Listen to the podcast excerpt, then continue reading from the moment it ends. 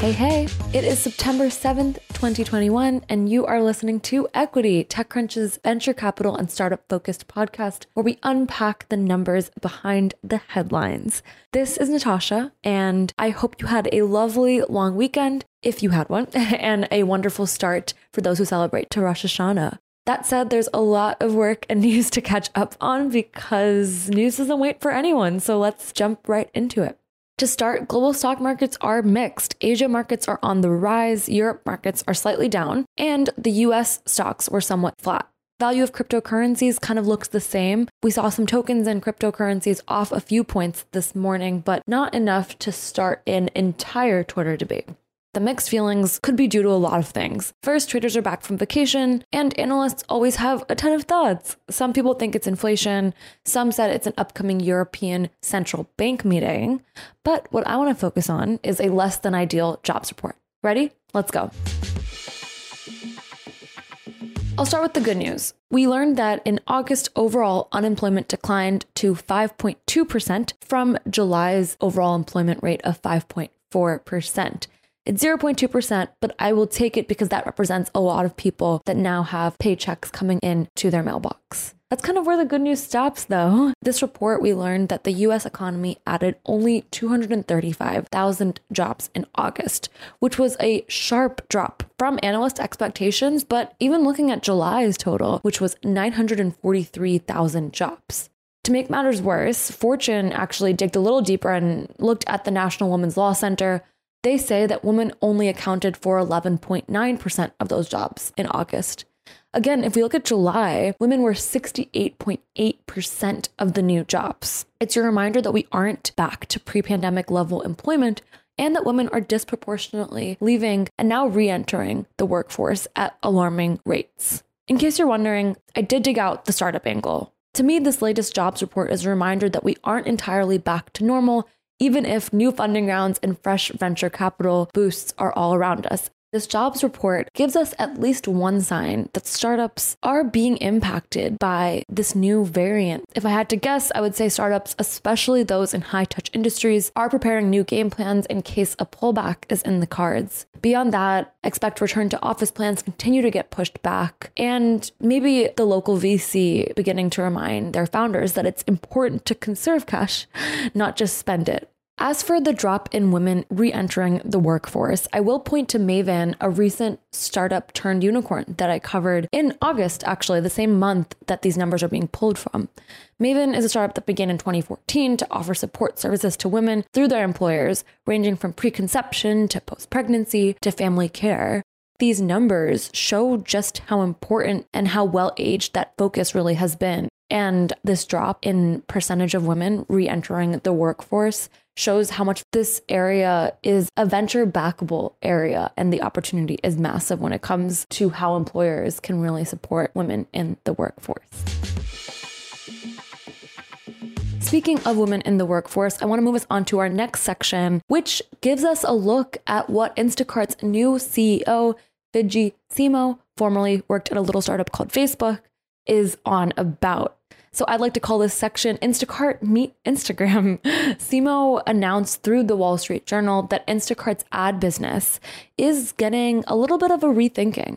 So, per the Wall Street Journal, Instacart is no longer going to be only focusing on search result placement when it comes to advertising brands. It's a fancy way of saying essentially that right now, most brands can up their placement within Instacart's search engine by giving them money.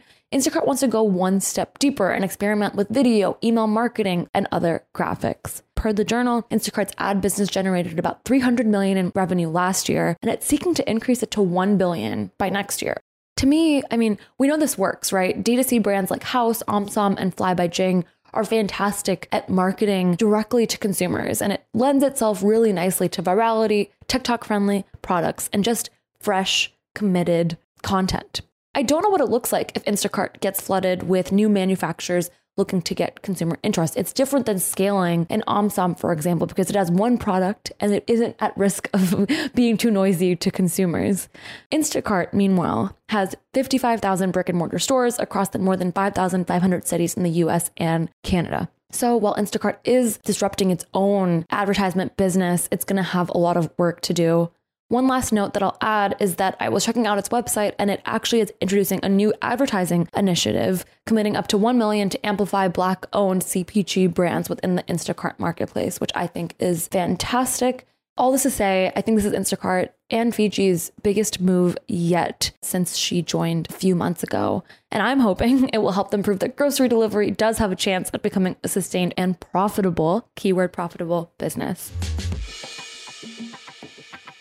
Moving along, I have two startups to unpack with you. Let's go big and then we'll go small. First, Sequoia Heritage, Stripe, and a ton of others just poured money into the largest Series A to ever happen in Africa. And per Tage, our reporter, it's not even close. African fintech Wave announced today that it has raised 200 million at a 1.7 billion valuation. Put differently, Wave just became a unicorn after raising only two rounds. Getting into what Wave does, it doesn't surprise me to see an African fintech becoming a unicorn and raising the largest Series A.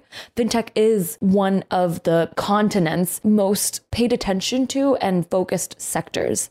Tage reports that Wave is taking on telecom led mobile money. Here's how he describes it. The Dakar based platform is akin to PayPal with mobile money accounts, not bank accounts, and runs an agent network that uses their cash on hand to service Wave users. According to the company, users can make free deposits and withdrawals and charge a 1% fee whenever they spend money. Wave's technology is also different because other telecom mobile money focuses on USSD while Wave is solely app based. My takeaway here is that mobile money is still a massive problem, but opportunity in Africa. And maybe an app based solution is the answer we've been waiting for. It's also really fun to see a company go up something like telecom led money because I feel like that's something you look to integrate with instead of compete with. And so whenever a startup surprises me with ambition, I know they're doing something right. Which is actually a perfect segue into the second startup I'm talking about, which wants to take on Instagram casually. Glass, as TC Amanda Silberling pointed out, is kind of a response to photographers' needs today. Instagram recently announced that it's no longer just a Square photo sharing app. It's integrated shopping, it's doing a lot of stuff with e commerce, which means that photographers don't actually know where to go, and Glass may be the response. Here's what TC's Amanda Silberling had to say. When you follow photographers in Glass, their photos will appear on a feed of images designed to minimize distractions. The photos take up the entire screen. You can only see who posted them if you drag to the right. And when you click on an image, you can see the caption and other information about how the photograph was shot.